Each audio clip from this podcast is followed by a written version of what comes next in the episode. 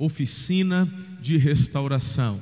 Você está vendo aqui uma lambreta que foi reformada. Eu não é, sei exatamente o ano dela, mas você já consegue perceber logo de cara que ela é bem antiga.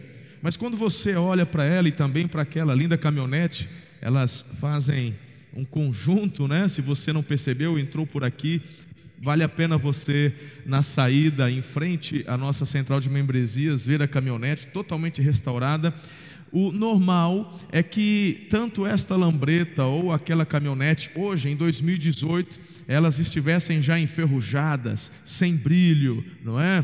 Perdidas em algum ferro velho ou em algum quintal por aí, mas de repente elas estão em destaque aqui nesse culto e vão ficar aqui algumas semanas. E na verdade há uma mensagem que você precisa aprender ao vê-las assim, bonitas, restauradas, é que elas só estão aqui justamente porque passaram por uma oficina de restauração.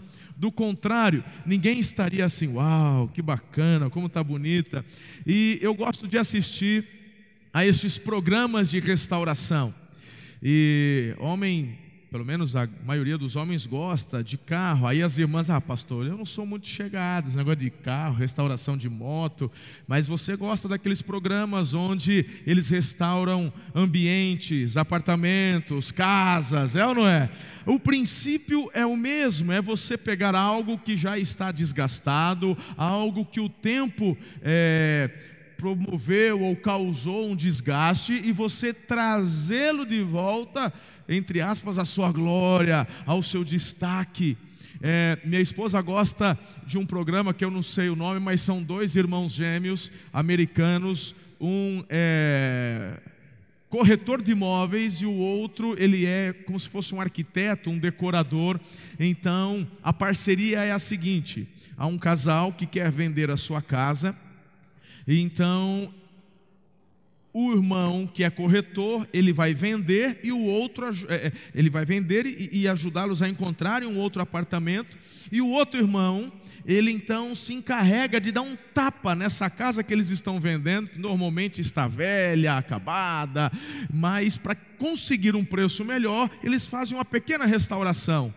E, e eu assisti alguns desses programas com a pastora, e, e, depois que, que aquele irmão dá um tapa no ambiente, fala, gente, não precisa mudar, ficou bonito, né? Nem precisaria, porque ficou moderno, chique. E queridos, qual a nossa vida não é diferente. Você e eu precisamos da oficina de restauração do céu. E é por isso que nas próximas oito semanas, você aqui todos os domingos e as quartas-feiras nas células, vocês estarão passando por este processo de restauração. Nós vamos restaurar, é, através da palavra de Deus, da oficina do céu, várias áreas da nossa vida. Nós vamos restaurar a esperança, a alegria, a paixão, a estima, os sonhos, os propósitos, o amor. E eu tenho certeza que quando terminarmos esta série de mensagens, vocês ah, talvez alguns sentindo-se um pouco apagados, entristecidos, sairão daqui felizes, alegres, como se desfilando nestes carros assim restaurados, não é? Então, hoje nós vamos começar com uma das bases mais importantes. Hoje nós iremos restaurar a fé. Diga, restauração da fé. E é por isso que nós vamos dedicar aqui em nossa oficina, você viu o pessoal preparando esse ambiente todo, nós vamos começar com a restauração da fé. Eu queria convidá-lo a orar comigo mais uma vez, baixe a sua cabeça, feche os seus olhos e vamos então buscar o Senhor. Amado Espírito Santo, eu te agradeço por este domingo, por este fim de semana Obrigado porque o Senhor marcou na agenda do céu proporcionar a nós este tempo de restauração. E aquele Senhor que aqui chegou abatido, triste, sairá renovado, transformado em todas estas semanas. Que o Senhor traga aos nossos corações apontamentos, restaurações, de, de, de forma a nos levar a vivermos a plenitude dos teus sonhos, propósitos, desejos para as nossas vidas, porque quando estamos no centro da tua vontade, de fato, querido Deus, nós somos felizes e realizados.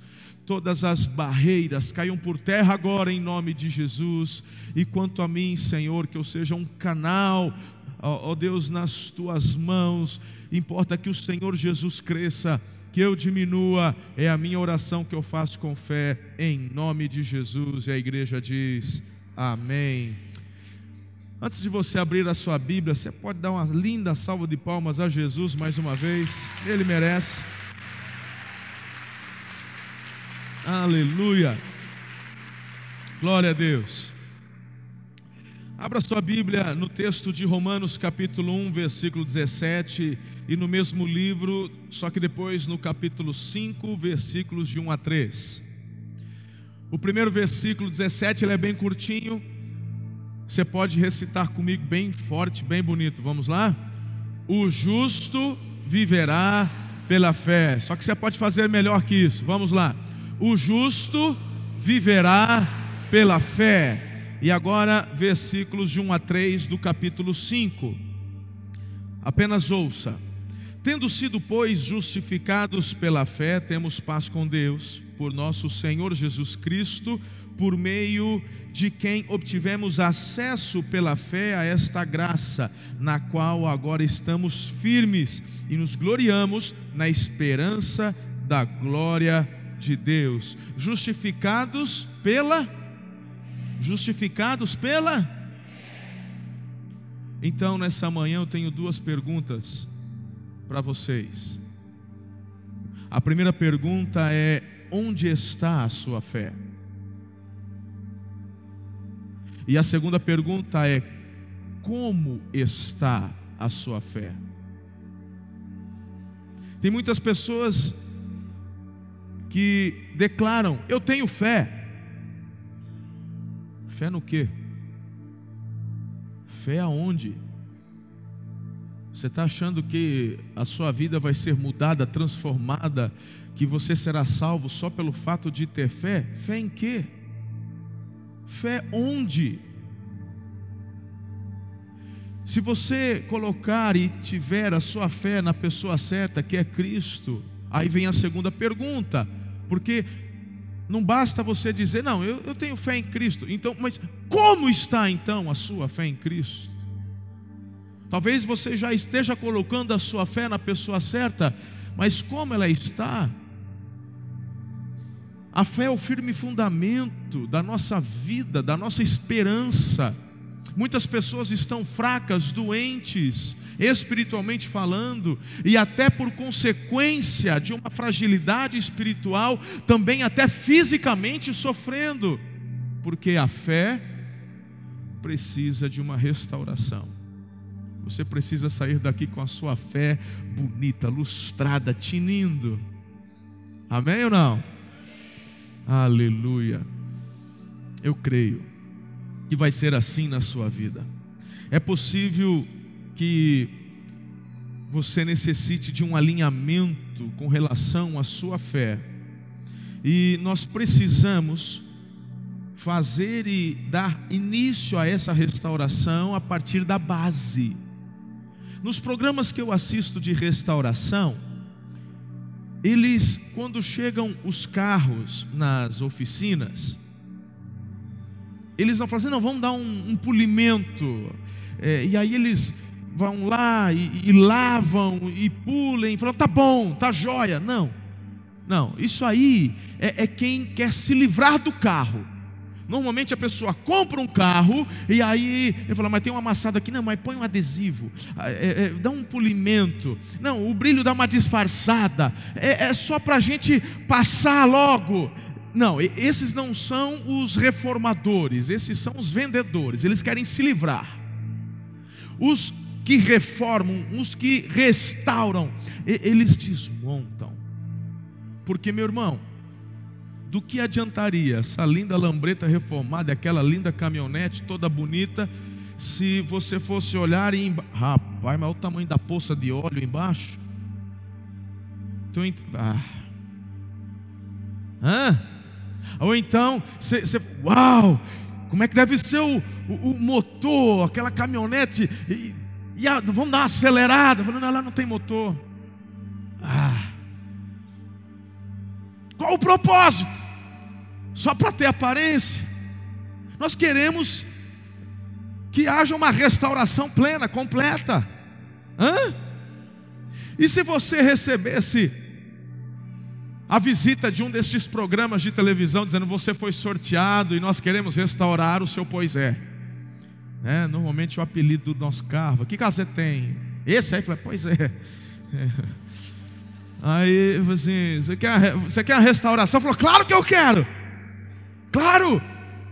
Só que é o seguinte, é, para fazer a restauração, é, tem um preço. Fala, mas você não é de Não, a restauração é de graça, mas você vai precisar de uma dedicação, porque não tem como fazer uma restauração em um dia.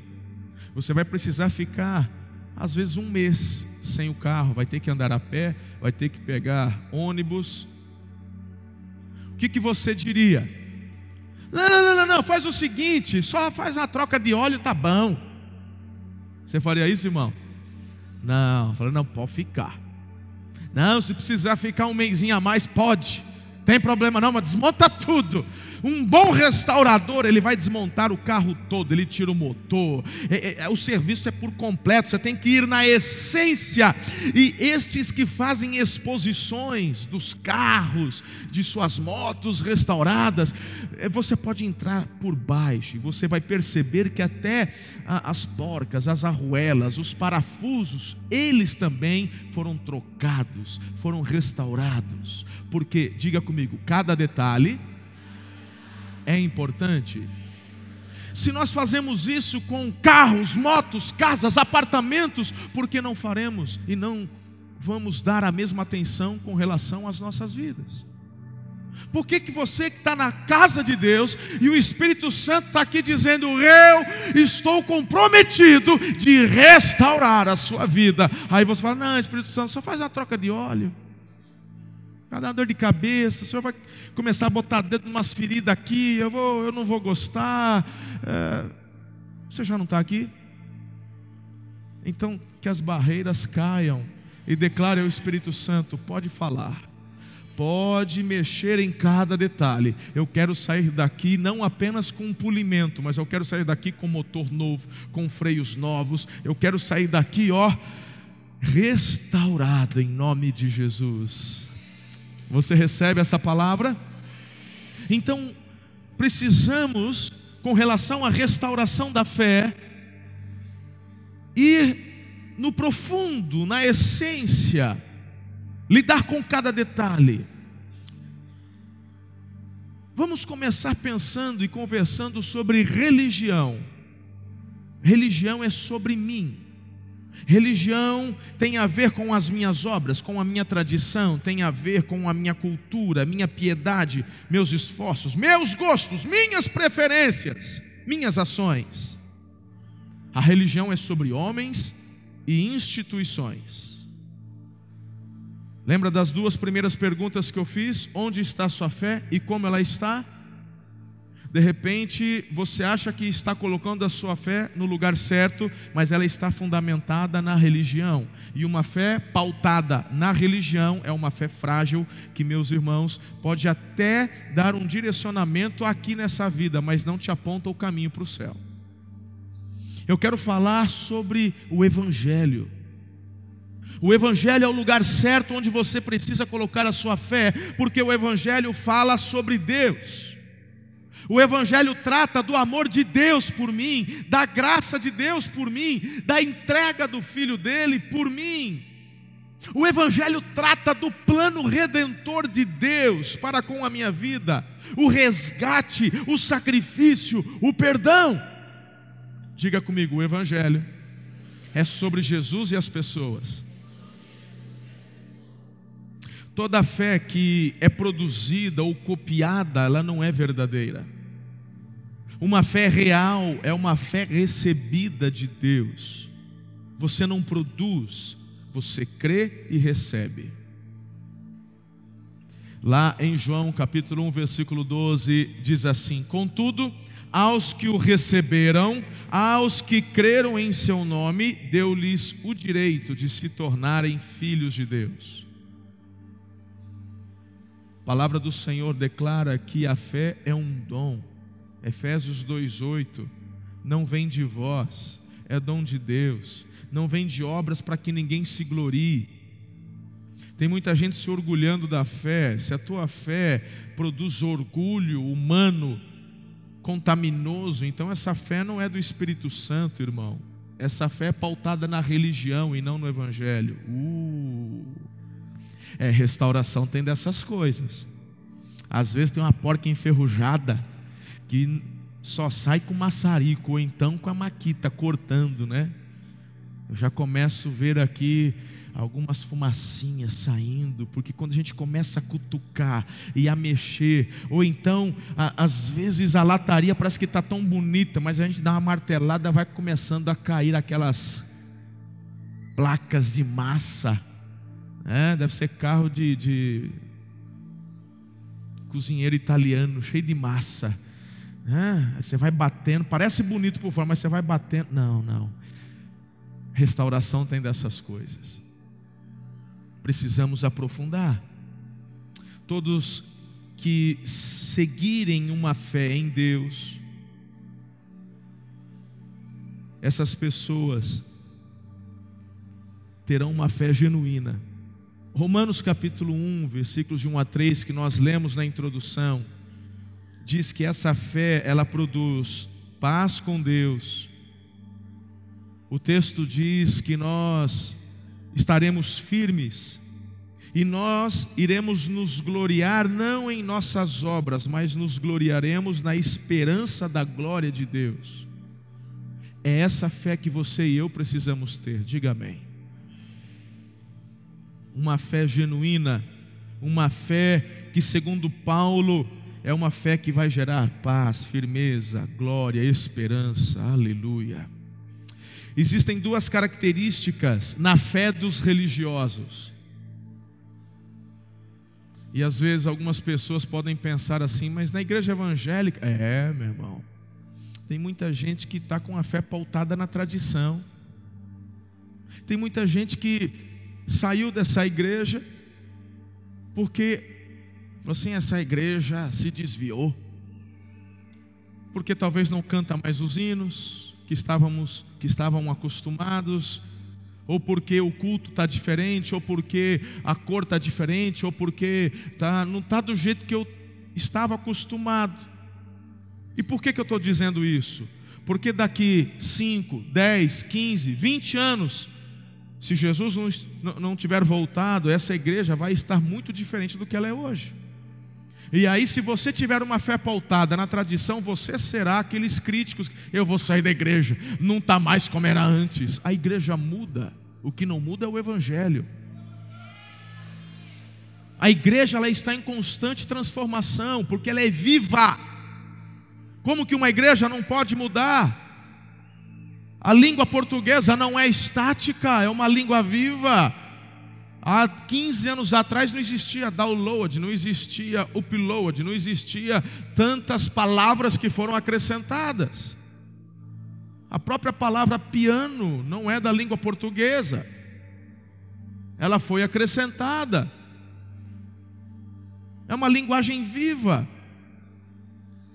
Se eu tivesse hoje aqui, meu irmão, sabe, com aqueles ternos, gravata, daqueles antigão, tem gente que fala assim, pastor bom é aquele pastor que andava a cavalo. Anda você a cavalo então, durante a semana. Araçô, vai plantar batata, velho. Tem gente que pensa desse jeito, é uma fé pautada na tradição, na religião, e não no evangelho. A igreja precisa mudar. Se daqui cinco anos nós estivermos iguaizinhos, tem alguma coisa errada comigo, que sou pastor da igreja, tem alguma coisa errada com vocês que são a igreja. uma fé genuína, uma fé pautada em Deus, ela nos leva a estarmos num alinhamento com o céu e também vamos, como o apóstolo Paulo disse, vamos trabalhar, fazer de tudo para poder alcançar a todos. Quem entende e compreende essas coisas?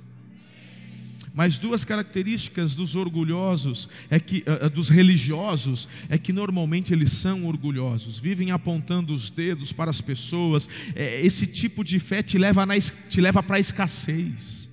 Esse tipo de fé é, te leva a um orgulho e, e um orgulho que é pecaminoso.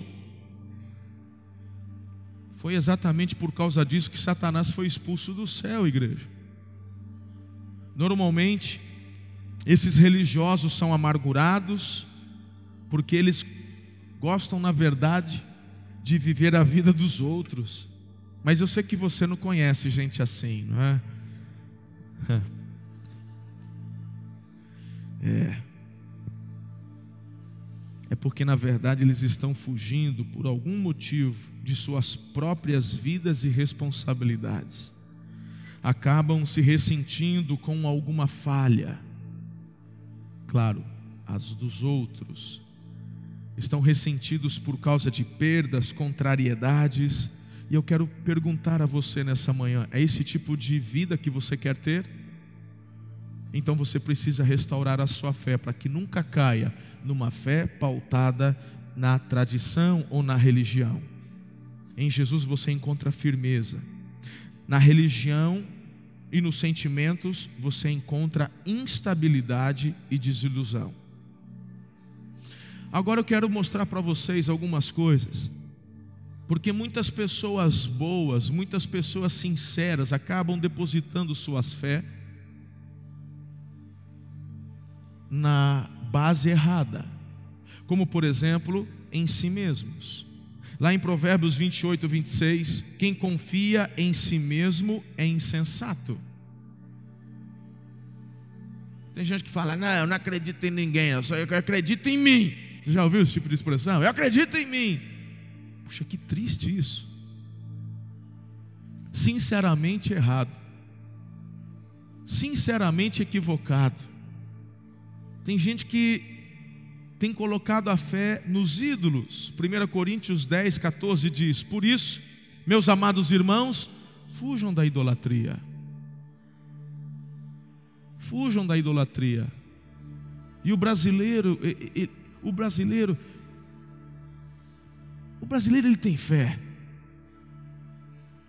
O brasileiro tem fé. Mas do que adianta ter fé na coisa errada? Tem gente que tem fé no futebol, gente. Tem gente que coloca a fé de ter alegria, firmeza no futebol. Tem gente que está deprimido porque o Brasil perdeu. Verdade. Tem gente que está deprimido porque o time dele não ganhou o campeonato. É porque a tua fé é pautada em algo que traz instabilidade, não firmeza. O Neymar está pouco se lixando para a tua dor, para o teu choro, filho. Tite vai continuar recebendo o salário dele. Eu vou te falar uma coisa, eu não tenho nada contra torcer pelo Brasil. É claro que eu queria que o Brasil ganhasse. Uau! Mas eu não fiquei empolgado, nem assisti jogo de Copa esse ano.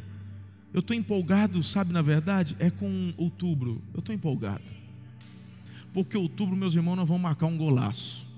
E a minha fé em Deus, a minha fé em Jesus, me leva a ter uma confiança de que a hora do Brasil está chegando.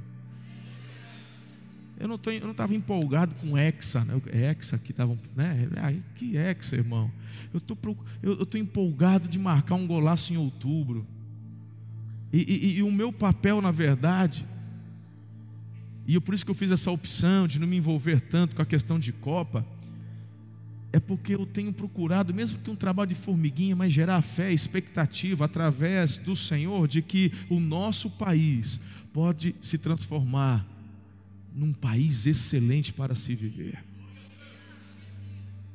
E a solução não está na política, a solução está no Senhor, porque a fé no Senhor me traz firmeza. Você ouviu o testemunho hoje aqui do Felipe? Ontem desde sexta-feira estamos num retiro é, Homens de Honra dos Encontreiros que trabalham no face a face, mais de 200 homens, desde sexta-feira. Ontem tivemos um culto na fogueira, e é aquele, aquele monte de homem reunido em volta da fogueira, e aí o microfone aberto para começarem a dar testemunhos. Não tem como não chorar, porque os testemunhos eram o que Jesus fez na minha vida. Eu não tenho palavras. E eles começam a falar: minha vida era assim, assim, assada, e Jesus fez isso, isso, isso, hoje eu estou assim. Eu falo: uau, essa fé em Jesus traz esperança, firmeza. E é por isso que você está aqui, meu irmão, para ter a sua fé restaurada. E uma fé restaurada, ela não é pautada nos ídolos, ela não é pautada em si mesma, ou em si mesmo. Terceiro, uma fé autêntica também ela não é fundamentada em fé, magias, porque eu vejo muitas pessoas colocando suas esperanças nisso.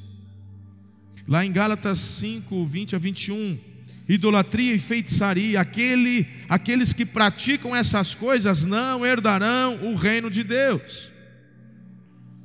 E meus irmãos, é, é impressionante ver como é, é, a fé nesse tipo de coisa tem ganhado tanta notoriedade nesses tempos. Brasileiro não gosta muito de ler, mas o, os livros do Harry Potter bateram recordes de venda no Brasil. Sem falar dos, dos filmes. Talvez alguns de vocês aqui tenham assistido. O sul do Brasil é reconhecido pela, pela fé que eles têm no esoterismo, nas magias. O sul do nosso país é, é, é, é, é a região menos evangelizada do Brasil. Triste. São pessoas boas, sinceras, mas que estão com sua fé baseada, pautadas em coisas erradas. Mas a gente olha para o norte e a gente vê também procissões onde uma corda é amarrada numa santa e eles estão andando pelas ruas e tem gente pisoteando uns nos outros porque eles têm fé que se relar naquela corda eles vão ser curados, abençoados, etc e tal. Quantas vezes eu li ou assisti as reportagens e as pessoas andando descalças e aparecendo com os dedos sangrando porque foram pisoteadas, unha saiu. E falei, valeu a pena, valeu muito a pena, valeu porque eu tenho fé. Falei assim, você tem fé, você é sincero, mas está na coisa errada. Jesus não quer que você, meu irmão, fique eh, fazendo sacrifícios, nem os jejuns que fazemos. Se você o faz para tentar ganhar alguma coisa de Deus, não faça, você está errado. Porque Deus não quer o teu sacrifício. O sacrifício já foi feito na cruz de Cristo. A fé pela graça é dom de Deus, vem do Espírito. A fé em Cristo nos traz viva esperança.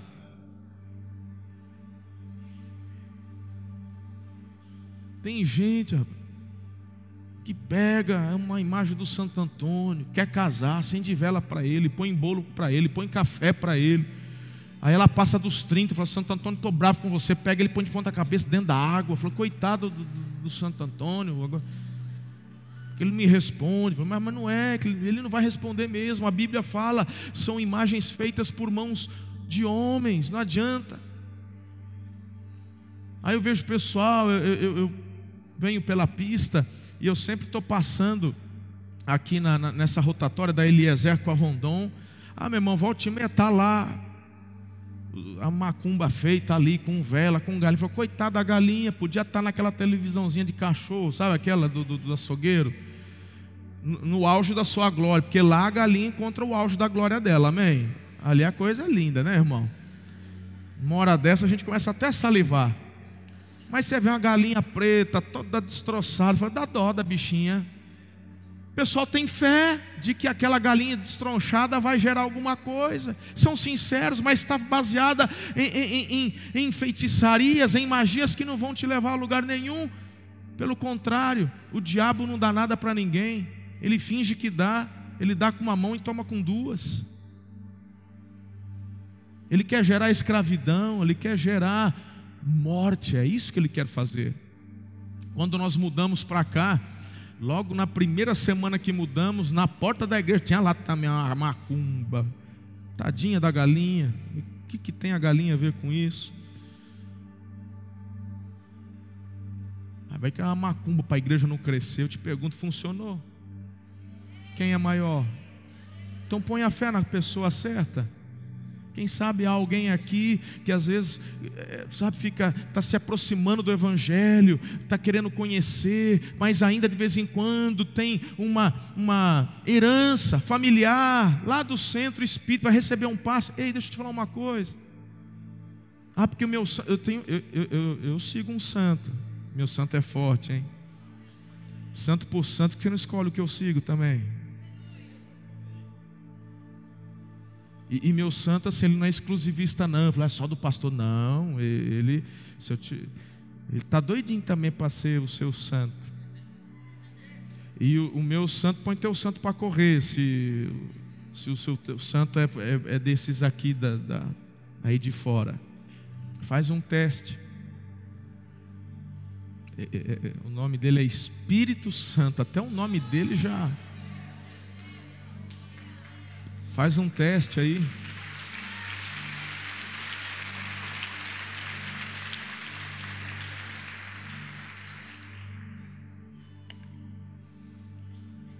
Apocalipse 21, 6: Aquele que estava sentado no trono disse: Estou fazendo coisas novas, todas as coisas, e acrescentou: Escreva isto, pois estas palavras são verdadeiras, dignas de confiança. Disse-me ainda: Está feito. Eu sou o Alfa e o Ômega, o princípio e o fim. Glória a Deus.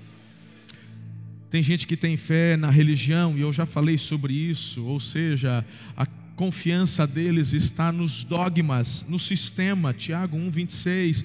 Sua religião não tem valor algum. A religião que Deus, nosso Pai, aceita como pura e imaculada é esta: cuidar dos órfãos, das viúvas, suas dificuldades não deixar se corromper pelo mundo. Olha para mim. O que Tiago está dizendo é o seguinte: se a tua fé em Cristo não te leva a ter uma mudança de vida e atitude, a tua fé é uma fé morta. É isso que ele está dizendo. Se você vê quem está necessitado e você não se compadece, que fé é essa que você tem em Cristo? Que no mundo da tua vida.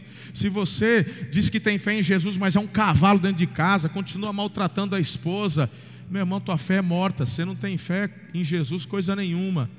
Diz que tem fé, mas maltrata o marido. É uma mulher rixosa. O marido, ele, quando vai dando seis horas da tarde, fala: Senhor, pelo amor, eu tenho que ir para casa. Que minha mulher, a Bíblia fala que é melhor morar sozinho no deserto do que numa casa onde tem uma mulher rixosa. Ele falou que é igual morar debaixo de uma goteira. Essa é uma desgraça, né? Que ela não dá nervo, meu irmão. Se um pernilongo já atormenta à noite, imagina você estar tá lá e tum, tum, assim, é igual a mulher rixosa. Tem mulher que miseriqueima, hein? Mas a fé em Jesus te transforma. Aqui às vezes a tua fé está só na religião, está só na placa da igreja mas a fé em Cristo te transforma, te liberta. Tem gente que tem fé no mundo, está errado. Tem gente colocando a fé no hedonismo, no prazer, na aparência, são os adoradores de si mesmos. Você fazer um exercício, ir para a academia, emagrecer, está bonito, amém. Faça isso por saúde, mas a maioria das pessoas acabam mergulhando numa fé em si mesmas, elas estão cultuando seus próprios corpos. E se não estiverem daquele jeito, ficam mal, depressivos. Tua fé está pautada nas coisas erradas. Quem está comigo até aqui? Então, meu irmão, agora que eu dei a introdução, vou começar a pregar. Aleluia. Isso aqui foi só introdução. Porque se você quer ter a tua forma restaurada, por completa, você precisa fazer algumas coisas, eu tenho algumas dicas para vocês, então a partir de agora preste atenção e comece aí a anotar, e é sobre isso que vocês também irão conversar nas células quarta-feira. Primeiro lugar, decida ter uma fé sólida no Senhor. Espero que já tenha convencido você que não vale a pena simplesmente dizer que tem fé, se a fé está pautada na, em algo errado. Fé sólida, fé que traz firmeza, é uma fé pautada, solidificada no Senhor. Romanos 14, versículos 2 e 3 diz: Um crê que pode comer de tudo, já o outro, cuja fé é fraca, diga, fé fraca, come apenas alimentos vegetais. Aquele que come de tudo não deve desprezar o que não come. Aquele que não come de tudo não deve condenar aquele que come, pois Deus o aceitou. Eu quero que você preste atenção. É, uma advertência forte aqui que a palavra traz neste capítulo, versículo 22, 23, a parte final. Olha ali: Feliz é o homem que não se condena naquilo que aprova, mas aquele que tem dúvida é condenado se comer pois não come com fé. E tudo que não provém da fé é pecado. Deixa eu ler mais dois versículos, eu vou te explicar. 1 Coríntios 2, 5. Para que a fé que vocês têm não se baseasse na, não se baseasse na sabedoria humana, mas no poder de Deus. E Marcos 11, 22, Jesus respondeu: Tenham fé em Deus. Queridos, sua fé não pode ser pautada em coisas, sentimentos, isso é humanidade. Sua fé precisa ser pautada em Deus, como eu disse agora há pouco. Tem gente que coloca a fé no jejum. Você não entendeu o que é jejum? Eu jejuo. Essa igreja jejua pelo menos coletivamente uma vez por semestre, jejum, jejuns é, é, é, com períodos mais prolongados. Jejuamos 40 dias, segundo semestre teremos um jejum de 40 dias. A gente estipulou quarta-feira como um dia de jejum, onde nós jejuamos pelas células, é, para que haja conversão, cura, libertação nas células. Mas se você coloca a tua fé no fato que você está se sacrificando, está errado. É mais ou menos sobre esse assunto que o texto que eu li se trata. Se a tua fé está no fato de você, ah, eu não como carne, que era uma discussão da igreja lá na época, você tem que trazer um, um contexto para poder entender, não dá para trazer e aplicar literal no, no tempo de hoje. Era o que estava acontecendo. Paulo trata de um assunto que acontecia sobre uma discussão dentro da igreja. Era um criticando o outro, porque um comia carne e o outro não comia carne, e isso tem a ver também é, com, com, sacrifícios, é, enfim, Coríntios também traz esse assunto. Num outro dia eu explico com mais calma para vocês os detalhes. Mas o importante é que às vezes dentro da igreja você está colocando e pautando a tua fé em práticas. Tem gente que acha que é mais santo porque ora uma hora, duas horas por dia. Meu irmão, você não entendeu nada. É, é, você tem prazer de orar uma ou duas horas por dia por conta da tua fé em Cristo e você está em comunhão com o teu melhor amigo, aleluia. Mas se você o faz achando que a fé de estar tá se dedicando aquele tempo e por isso Deus vai te amar mais, a tua fé, ih, já. Diga, minha fé precisa estar no Senhor.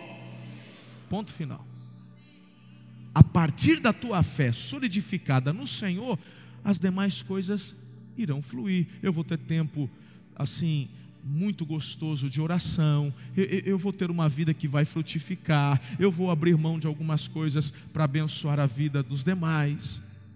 Nós queremos ser uma igreja que é conhecida por aquilo que ela celebra e não por aquilo que ela proíbe. Certo? Você não vai aqui é, me ouvir dizendo, porque beber vinho é pecado. Porque, meu irmão, eu vou te falar, eu não tenho base bíblica para dizer que um copo de vinho você tomar é pecado. O que a Bíblia fala é que é pecado embriagar-se. Então, senhor toma, pastor? Não tomo, porque eu tomei uma decisão pautada no amor de não tomar. Como assim?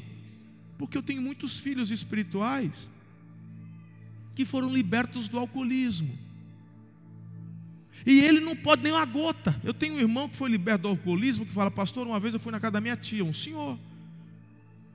E aí minha tia me deu uma rosquinha. Quando fui comer, era uma rosquinha de pinga. Aquele gosto encheu minha boca, eu tive que cuspir, porque na hora eu fui arremetido para o bar, e, e, e, e, na hora aquele negócio veio, eu tive que cuspir aquilo. Aí esse, esse irmão, ele falou: Ah, o meu pastor bebe vinho. Então, por amor, eu tomei uma decisão abstinência. E toda a minha equipe tem que me seguir. Se eu pegar um pastor, um ministro bebendo, está tá no vinagre comigo. Todo líder de célula tem que tomar uma decisão dessa em amor. outra base desse meu amor são os adolescentes. Porque eu tenho autocontrole para tomar um copo de vinho e de boa. Aí um adolescente vê o pastor tomar um copo de vinho, o pastor toma, ele toma uma, toma dois, toma três, daqui a pouco, tô... aí já virou a desgraça. Então, numa decisão pautada não naquilo que proibimos, mas numa base que vem da minha fé no Senhor, me leva em amor a abrir mão de algumas coisas. Quem entende isso? A religião vai, ele não pode, vai para o inferno. Mentira. A religião oprime. A fé solidificada no Senhor te leva a celebrar. E eu não fico, ai, queria tanto beber um vinho. Eu, eu fico tão feliz de poder abrir mão de algo para abençoar a vida dos meus irmãos. É totalmente diferente. Faz sentido para você isso? Aleluia. Segundo, se você quer sair daqui com a sua fé polida, arrumada, motor possante, restaurada, você precisa ter consciência do seu pecado original. Você precisa ter consciência disso. Lá no Salmo 51, versículo 5, o salmista fala: Sei que sou pecador desde que nasci. Sim, desde que me concebeu a minha mãe.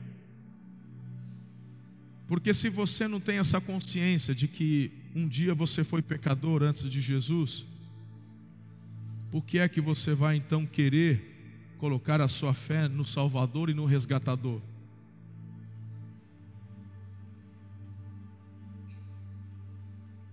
Tem gente que fala, ah, não, assim, eu, perfeito ninguém é, pastor, mas eu também não sou uma pessoa ruim, eu não bebo, não fumo, nunca matei, nunca roubei. Já ouviu gente falando isso? Como é que você vai ter uma fé sólida no Senhor se você ainda tem uma autoconfiança e fé em si mesmo? Eu não estou falando, meu irmão, de você ser confiante para realizar coisas, porque o próprio Deus, Ele diz: Você pode todas as coisas em Cristo que te fortalece. Eu estou falando que há pessoas que estão colocando fé em si mesmas no sentido de que elas irão um dia conseguir justificar-se diante de Deus. Então você precisa ter consciência do seu pecado original. Efésios 2:3 diz: Anteriormente, todos nós, diga todos, todos nós também vivíamos entre eles, satisfazendo as vontades da nossa carne, seguindo os desejos e pensamentos. Então, em Jesus, a fé em Jesus, a fé no Senhor, quando você entende que sem Jesus você é um pecador, então isso te leva a colocar a fé pautada e solidificada na pessoa certa também. Entenda isso. Tem uma tendência, às vezes, dentro da igreja, quando eu falo igreja, no movimento aí geral, onde uma teologia liberal, né, pastor Wilson? Não, que o homem não é tão ruim assim, não. Tem uma teologia aberta até dizendo que ninguém vai para o inferno, todo mundo vai para o céu. Não, não é bem assim. É Deus sabe. Ah, conversa para boi dormir, rapaz. Vamos ter que rasgar a Bíblia então e jogar fora textos como esse que eu acabei de ler para você. Então, se você quer ter uma fé autêntica, solidificada, entenda, sem Jesus, nós já nascemos no pecado. E uma fé sólida, firme no Senhor, nos leva a um arrependimento, a uma consciência real deste pecado original. Porque essa fé, essa convicção te leva a gerar o desejo da dependência dele. Faz sentido para você isso? Terceiro, se você quer restaurar a sua fé, você precisa ouvir e aplicar a palavra de Deus em seu coração. Você não é um espectador. Você não vem à igreja como quem vai a um supermercado e escolhe o que você precisa para ir para casa. Você precisa ouvir e aplicar. A, a, a, palavra de Deus diz em Romanos 10, 9: a fé vem pelo ouvir a palavra, a mensagem. A fé vem pelo ouvir. Quer restaurar a tua fé? Ouça, aplique, aplique. O Senhor já declarou que a palavra dele jamais passará. Jamais. Quarto, tome posse da autoridade conferida pela fé. Se você quer ter tua fé restaurada, tome posse da autoridade, que a fé em Jesus, no Senhor, foi o primeiro ponto, te confere. Você está comigo aqui? Lucas 10, 19: Eu lhes dei autoridade sobre todo o poder do inimigo, nada lhes fará dano. É onde você, pela fé, diz: Eu, eu tomo posse. Essa autoridade Deus me deu. Não dá para acreditar, meu irmão, é, é, é, é, crente com medo de capeta, de demônio, né? Aí ele, ele vai chegando na igreja, aí ele vê a macumba, ele fala, ai Senhor, vamos embora, não passa por aí não, não passa por aí, vem para cá menino, corre para cá, isso pega, tua fé é fraca, é capaz de pegar mesmo. É capaz de pegar porque você é fraco, você está acreditando no poder dele. A palavra de Deus está dizendo: coloque a tua fé em mim e tome posse da autoridade que eu te dei. E aí, meu irmão, aí, não, aí não tem para ninguém. A, a capetaiada, olha, o rapaz, não mexe com aquilo lá não. Olha lá, ó, ó, tá cheio de autoridade a unção do alto sobre a vida dele, ele entendeu, ele se apropriou. Meu irmão, a fé é a chave. Por isso que o diabo quer tanto minar a sua fé. E aí, é a esposa que atormenta o marido toda madrugada, quando dá aquelas três e meia da manhã, que ela está apertada, que ela precisa ir no banheiro, falou, bem, vai comigo. Falou, que vai comigo. Tem mulher que não anda no escuro, tem medo. Eu estava conversando com os homens lá, ei, pais, está na hora da gente dar uma rochada nos nossos filhos. Tem, tem uns filhos que estão tá muito mimimi, hein? Hã? Uma criançada, tudo cheio de não me rele, não me toque, tudo medinho. Ei! Vamos tomar posse da autoridade. Aí porque meu filho tem medo de dormir no escuro. Ah, vá dormir, rapaz. Que negócio é esse que filho tem medo? Uma, aí aquele marmanjão de 20 anos de idade, ele vai face a face, vai dormir com os outros, ele deixa a luz acesa, ele apaga, ai, pode acender. Fala, por quê? Porque ai, eu tenho medo de escuro. Pensa na vergonha que teu filho vai passar. Verdade, gente, eu não estou inventando, não, isso é verdade. Quem que é o culpado? Ele? Não, você, pai, que ficou acendendo abajurzinho para ele. Porque o medo dele foi você quem transferiu. Às vezes a mãe fez. E o pai está vendo, fala, não vai prestar esse negócio, mas se é um banana também não fala nada e deixa a mãe ficar passando. Homem com medo de barata, vê se pode. E tem, hein? E tem! Tem homem com medo de barata. Porque mulher a gente até, né? Às vezes, eu, às vezes eu acho que mulher até faz charme, só para ah, só para ver se tem algum varão que vai lá sem mostrar. Quem sabe é um teste que ela está fazendo. Eu quero um homem corajoso. Ah, uma barata. Eu sou pai de duas filhas. O dia que um varão quiser pedir namoro minhas filhas, eu já vou levar uma barata no bolso assim. A hora que ele falar, ele distrai, vou jogar nas pernas. Ele ah, assim, não dou autorizo não. É, tomar banho, rapaz. Um varão não aguentar matar barata, rapaz, você acha? Eu conheço a história de, de Maria, fala, amor, uma barata. Ele está lá no banheiro em cima do vaso. E a mulher tem que entrar com a vassoura. Fala, meu Deus do céu. Minha mãe que falou, eu não. Minha mãe bem que falou. É para acabar. Não pode. Toma posse da autoridade. Deus te deu autoridade para pisar serpentes e escorpiões. Aqui o apóstolo está falando das hostes infernais que se levantam contra nós. Ah, pastor, então o que o senhor está falando de medo? Porque o medo é um espírito. O Espírito Santo, a Bíblia diz que é um espírito de coragem, poder, amor, moderação. Então o medo que te prende é uma ação demoníaca para te parar, para te envergonhar. Eu já tive fobias, uma das fobias que, que eu ganhei da minha mãe foi medo de cobra. Eu já falei aqui.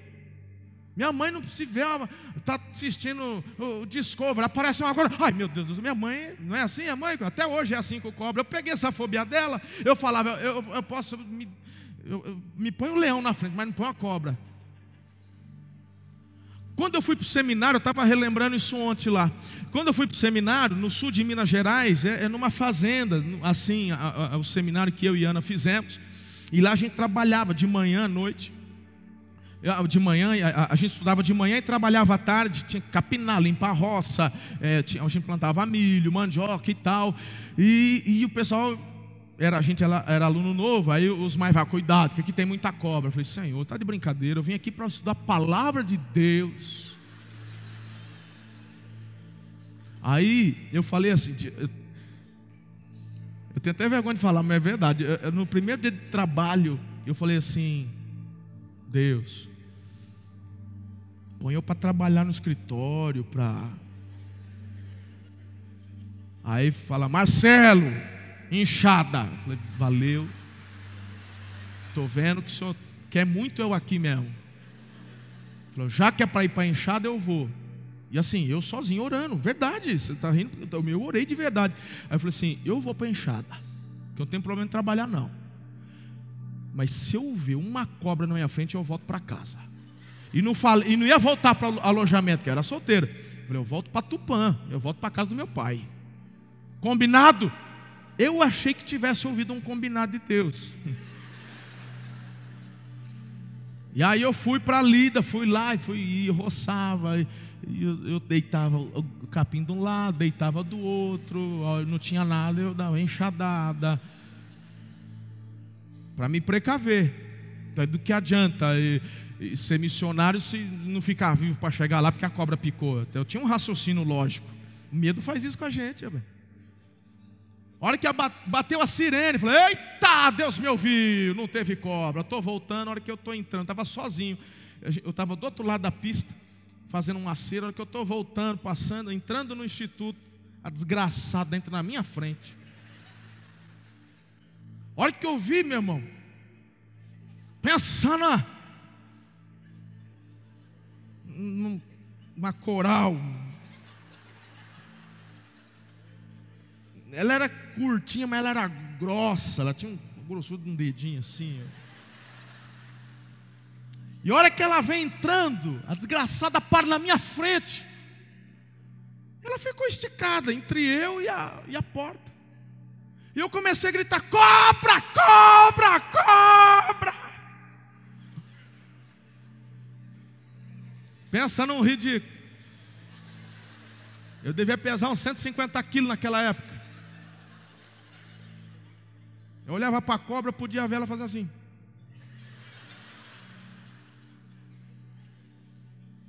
Meu irmão, eu vi uma voz assim: O que, que você tem na mão? O que, que eu tenho na mão? Eu, cobra, cobra. E veio a voz de novo: O que, que você tem na mão? Eu tinha uma enxada e uma foice.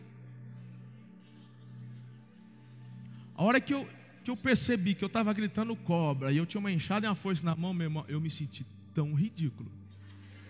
Tão ridículo, mas foi uma vergonha. Sabe aquela vergonha que vem da sola do pé e chega até a ponta do cabelo? Eu falei, o que, que eu estou fazendo? Meu irmão, a hora que eu, eu larguei a foice, peguei a enxada, que eu tinha um cabo mais longo. Tinha um irmão que estava cortando grama lá em cima, ele veio correndo. Quando ele chega, ele falou: Cadê? Ele falou: Tá aí. Já, essa hora eu já estava já. Cadê? Falou: Tá aí, rapaz. Onde? Não sobrou nada, cara. Tinha um, uma manchinha vermelha assim no, no asfalto ali assim. Pode deixar que eu já cuidei disso daí.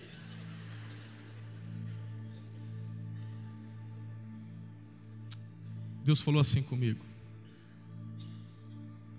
sempre que você colocar alguma coisa entre mim e você, pode ter certeza que eu vou te levar para uma confrontação direta, porque eu não vou permitir que nenhum medo pare você. Eu fiquei três anos ali naquele lugar, três anos, três anos, era internato, eu morava lá. Eu só encontrei durante o trabalho a cobra no primeiro dia. No mesmo dia que eu disse: se houver, eu vou embora. Mas naquele primeiro dia ele já tratou e eu não tenho medo. Eu fui curado, eu fui tratado, eu fui confrontado. Deus te ama demais para ficar passando a mão na, na tua cabeça, tadinho, ele tem medo. Vem aqui com o papaizinho, vem aqui. Isso a tua mãe fez com você. Ai, não fala assim com o meu príncipe, reizinho do universo. Vem cá, você não é orelhudo, não, isso é bullying. Eu sou da época que se chamasse de orelhudo, eu ia para casa e falou: rapaz, você é bem-aventurado, você escuta melhor que os outros. Hoje a mãe fala: ai, chamaram. Virou um trem. Oi, um é careca, o outro é não sei o quê, o outro tem olho torto. Meu irmão, todo mundo tem uma. Você tem que aprender a lidar com, com seus medos. E, e, e a nossa fé na autoridade que o Senhor nos confere. Ah, eu sou muito amado por Deus. Sou muito amado pelo Senhor. Você tinha que se olhar no espelho umas duas, três vezes no dia e falar assim: Eita. Tem gente que tira os espelhos porque, ai, sou feio demais. Se você não se acha bonito, você quer quem te acha? Tem que ter fé numa autoridade. Ele pagou um preço por mim. Ele me outorgou autoridade. Então confronte seus medos baseados na fé que a autoridade de Deus te confere.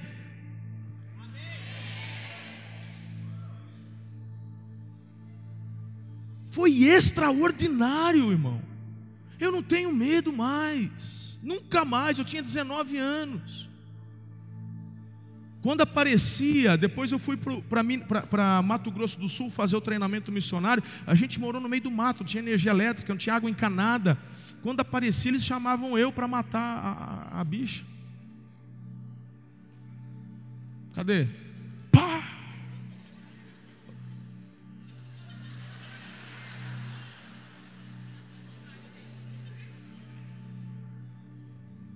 Tome posse da autoridade que o Senhor te conferiu, da autoridade. Quinto, se você quer ter tua fé restaurada, você precisa abandonar o espírito escravizante do medo, e eu não vou delogar porque eu já emendei esses dois aqui. Estamos juntos? Anote aí Hebreus 2, 14 e 15, quem está anotando, tá bom? Porque o texto fala: Jesus, Ele também participou dessa condição humana para que por sua morte derrotasse aquele que tem o poder da morte, isto é, o diabo, e libertasse aqueles durante toda vida, toda a vida que estiveram escravizados pelo medo da morte. Quem tem fé em Jesus não tem medo da morte. Você enfrenta. A gente passa pelo vale sabendo que o bom pastor está conosco tudo aquilo que vem do medo não vem de Deus. Robert Morris escreveu isso. Sexto, derrotar sua religiosidade pessoal. Já li inclusive o texto de Tiago, não vou ler novamente. Quer ter tua fé restaurada e você terá em nome de Jesus. Você está na oficina de restauração. Derrote a sua religiosidade pessoal.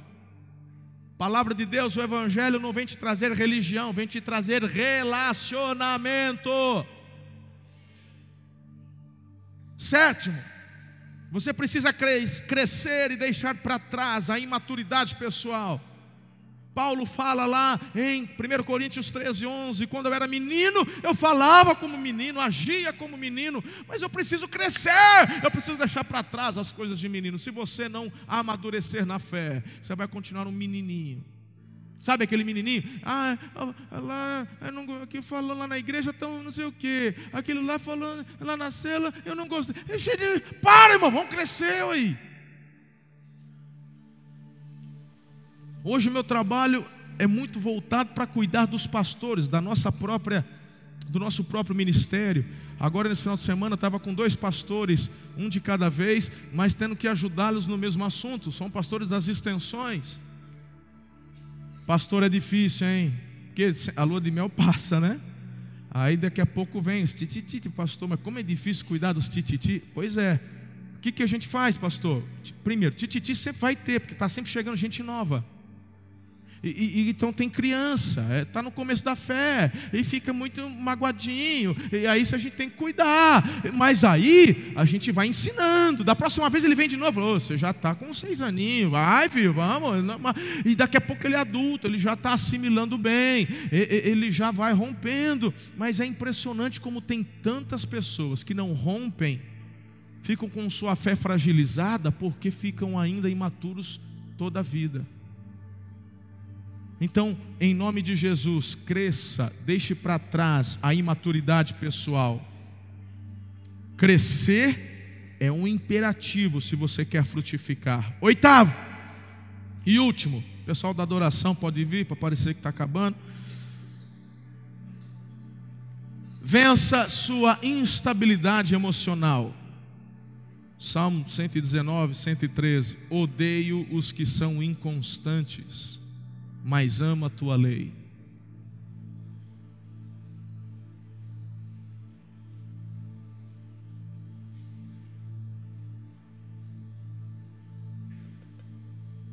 Me impressiona que você amanhã, segunda-feira, é feriado, mas vamos supor que não fosse, e acordasse amanhã com 10 graus e aquela chuvinha bem fininha. Aí você, o teu despertador toca às 6 da manhã, você acorda, 10 graus. Ai que delícia. E aquela chuvinha. Aí você não vou trabalhar. Vou ficar aqui. Aí você mesmo diz: É, eu queria, mas se eu meu patrão não vai gostar, eu vou. Aí você vai porque mesmo querendo ficar, você tem um compromisso. Agora troque a, a, segunda pelo domingo. Aí é domingo, nove horas da manhã. Teu despertador toca às oito. Dez graus a chuvinha. Aí fala, ah, eu vou ouvir pela internet. Deus, Deus entende. Você é um instável. Você não está afim de pagar o preço. Ah, eu não vou na célula porque também já é demais, né? É domingo, é quarta na célula. Ah, é tanta coisa. É que você não entendeu, a tua fé precisa de restauração, você precisa vencer uma instabilidade emocional. A nossa fé solidificada no Senhor nos leva à ação, a agir. Se na segunda-feira eu vou trabalhar porque eu preciso, independente do que for, os meus compromissos com o Senhor, primeiro porque eu vou para adorá-lo. Eu vou me reunir com os meus irmãos para adorar coletivamente o meu Deus. Segundo, preciso de apontamentos que Ele tem para a minha vida, para que eu coloque em prática, para romper, crescer, porque eu sou um influenciador sobre aqueles que estão ao meu redor.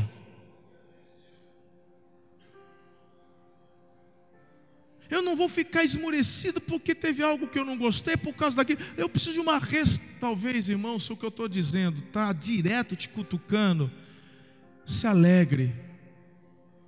Se alegre em nome de Jesus, porque é porque a tua fé vai ser restaurada. E você vai deixar para trás essas coisas. Vai deixar a instabilidade para trás em nome de Jesus. Pois a inconstância dos, dos inexperientes os matará, e a falsa segurança dos tolos os destruirá. Provérbios capítulo 1, versículo 32. Tiago capítulo 1, versículo 17. Por que, que você deve permanecer firme e constante nos caminhos do Senhor e na obra do Senhor? Porque toda boa dádiva e todo dom perfeito vem do alto descendo do Pai das luzes, que não muda como sombras inconstantes. O teu Deus é o maior exemplo de constância. Deixa a instabilidade de lado, vença em nome de Jesus.